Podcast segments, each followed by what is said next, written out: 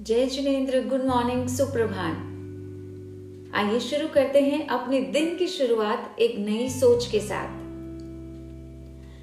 बहिर यात्रा और अंतर यात्रा की गहराई को जानते हुए, मन और अंतकरण दोनों एक दूसरों के साथ बात करते हैं तो चलिए उनके वार्तालाप को सुनते हैं और समझते हैं कि वो क्या बात बताना चाहते हैं।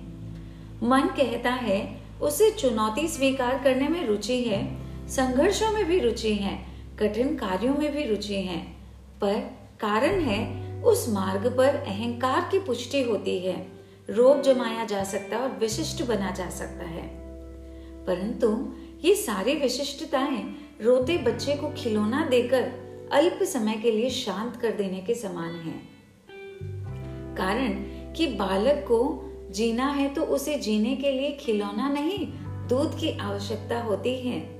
बस यही बात लागू होती है दोस्तों हमारे जीवन पर। मन को भले ही विशिष्ट में रुचि है, परंतु आत्मा को तो सिर्फ़ विशुद्धि में ही रुचि है। और विशुद्धि के लिए बहिर यात्रा नहीं, अपितु अंतर यात्रा ही शुरू करनी पड़ती है।